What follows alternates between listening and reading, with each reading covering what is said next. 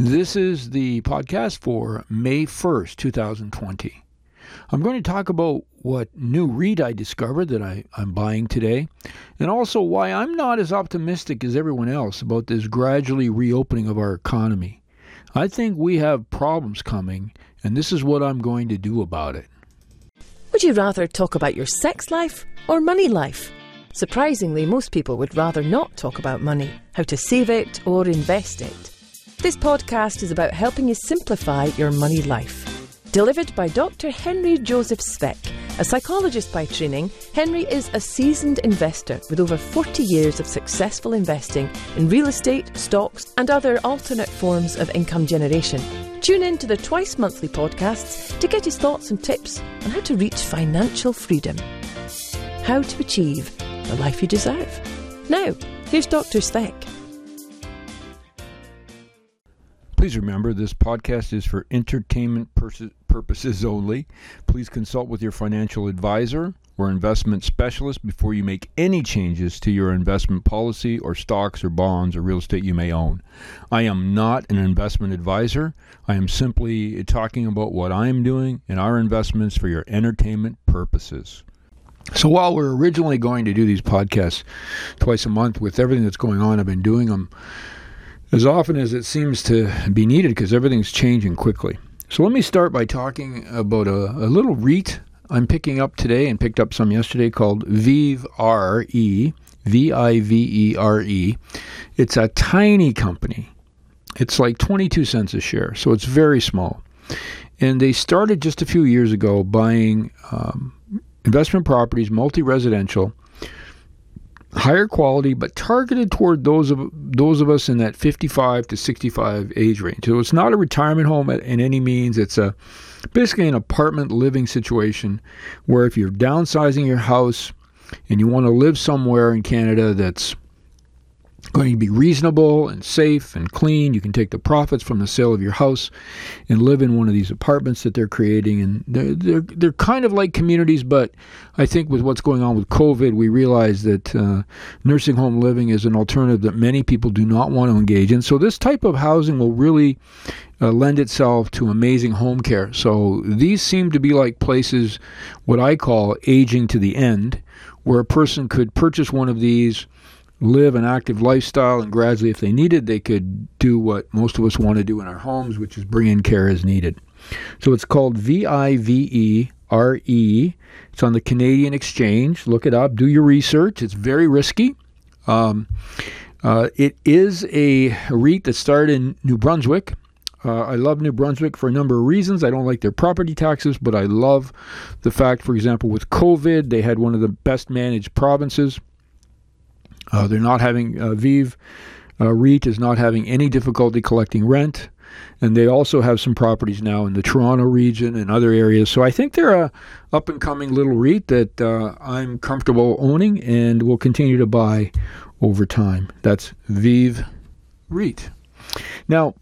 As Canada and the United States, but Canada in particular, as we talk a lot about Canada, is starting to open up many people are starting to be very optimistic, and some believe that the stock market in the month of April sort of, you know, uh, generally they say that the stock market predicts things ahead of time, which I don't believe because no one can predict anything, including myself. But to talk about what we're seeing, I don't know if a lot of people have sort of looked at the long term, multi level issue of the self isolation, the impact on human behavior, which has now changed forever but also the impact on small business, many of which w- will not open. And in Canada, you know, we have a significant number of our businesses are based on that, on small businesses and what they can do and provide. So the issue then becomes how do we go about doing it? How do we go about dealing with that?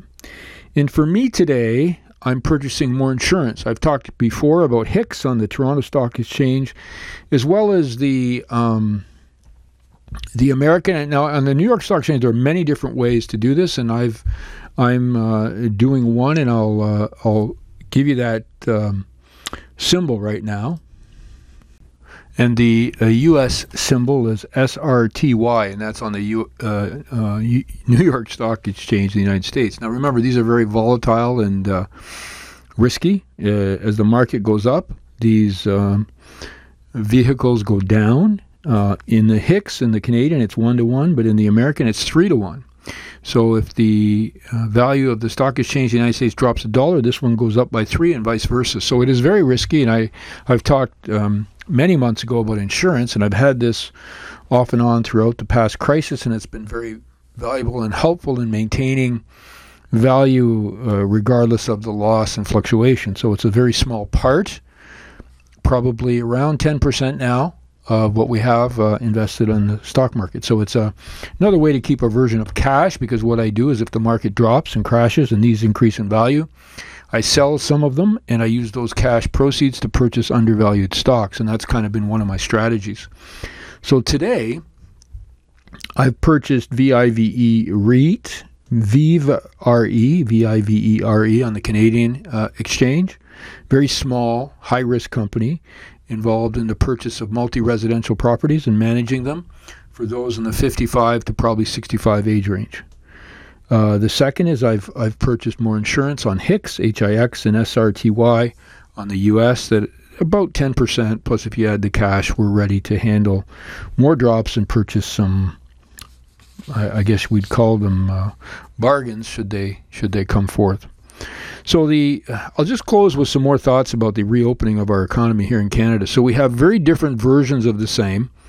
In Quebec, there's more of a open concept. Let's get it going. Kids are back to school, I believe, next week, and there's an idea of herd immunity. Um, in Ontario, we're closed down again for a significant period of time. We were given some guidelines, but no dates. It's becoming quite frustrating here in Ontario. New Brunswick, which has one of the best uh, managements of the crisis, as, as well as uh, Saskatchewan, are starting to open up and doing it, of course, with social distancing and making sure seniors are protected and those that are vulnerable. But there becomes more and more science and data to support uh, this approach. If you look at the World Health Organization, I was just talking to a colleague, a friend about this. It's becoming quite confusing to me because initially they said we all needed to isolate or we would be we would perish. And they really supported the Chinese approach of lockdown and you know government control and threats and all of that which we're facing today. Um, to, just yesterday I believe was the day before there was a press conference by the their leader that said the Sweden model is one we should follow.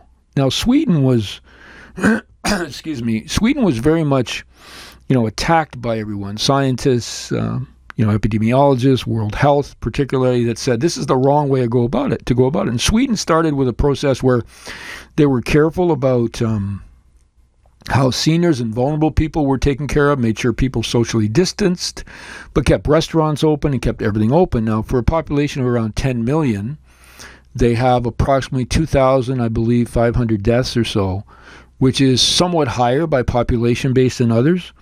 But you have to factor in the the death rates with all of the other um, unfortunate consequences of the isolation we face. We we understand people haven't been exposed to cancer treatments. They haven't had a chance in Ontario to uh, get uh, heart, um, cardiac types of interventions. A number of people have perished because of cardiac conditions. So, not to mention the mental health and the suicide rates. So we need to add to the fatalities the entire issue that's happening with the Swedish model or the model that we're using here in Ontario. Um, and that's why it's getting confusing for. Sorry, I've got a bit of a. I don't have COVID. I just have a bit of a scratchy throat. Let me get some water here. We really do have to look at the the fact that we really don't know a lot. I mean, the World Health Organization, which many people point to as being the go-to secure data, regardless of politics, place seems to be flipping all the time, as are many other people. So I, I I'll tell you where, where I'm going when it comes to the investment side. So I believe there's we really kind of have three choices. At one end, you do a China model, you lock down everybody, uh, you have government control, no one leaves the house, and everybody's isolated. At the other end of the spectrum, you do nothing, and you know millions of people perish because you don't take care of the people who are vulnerable. But in the middle, you kind of have a Swedish model where, unless you have a vaccine, which we're not going to have for a year or two, and if you agree that being locked down for a year is not something we can do, that sort of gets rid of the Chinese model.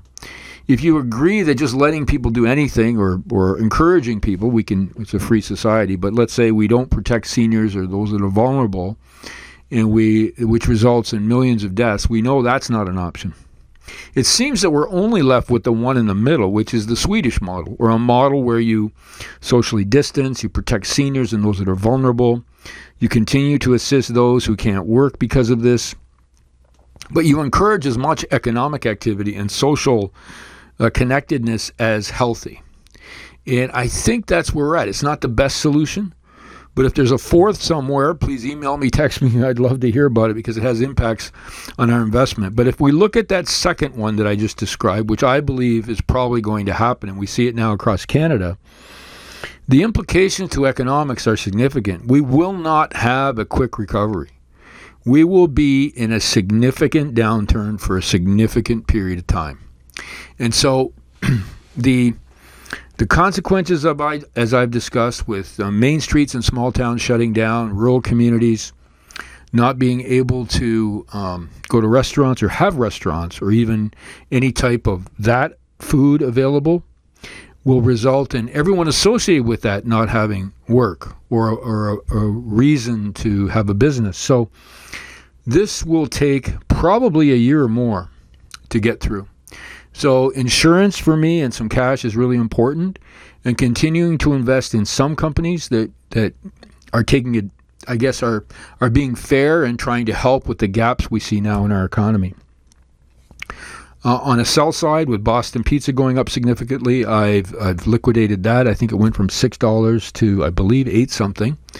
Uh, it was one of my recommendations not that long ago, and I also um, took out half of my investment in Viemed. It also went from I believe six to nine, something like that. So I took I took a profit there. And as someone once told me, there's nothing wrong with taking a, taking a profit. To summarize, I've invested in Vive REIT, V I V E R E, and that's on the Canadian exchange.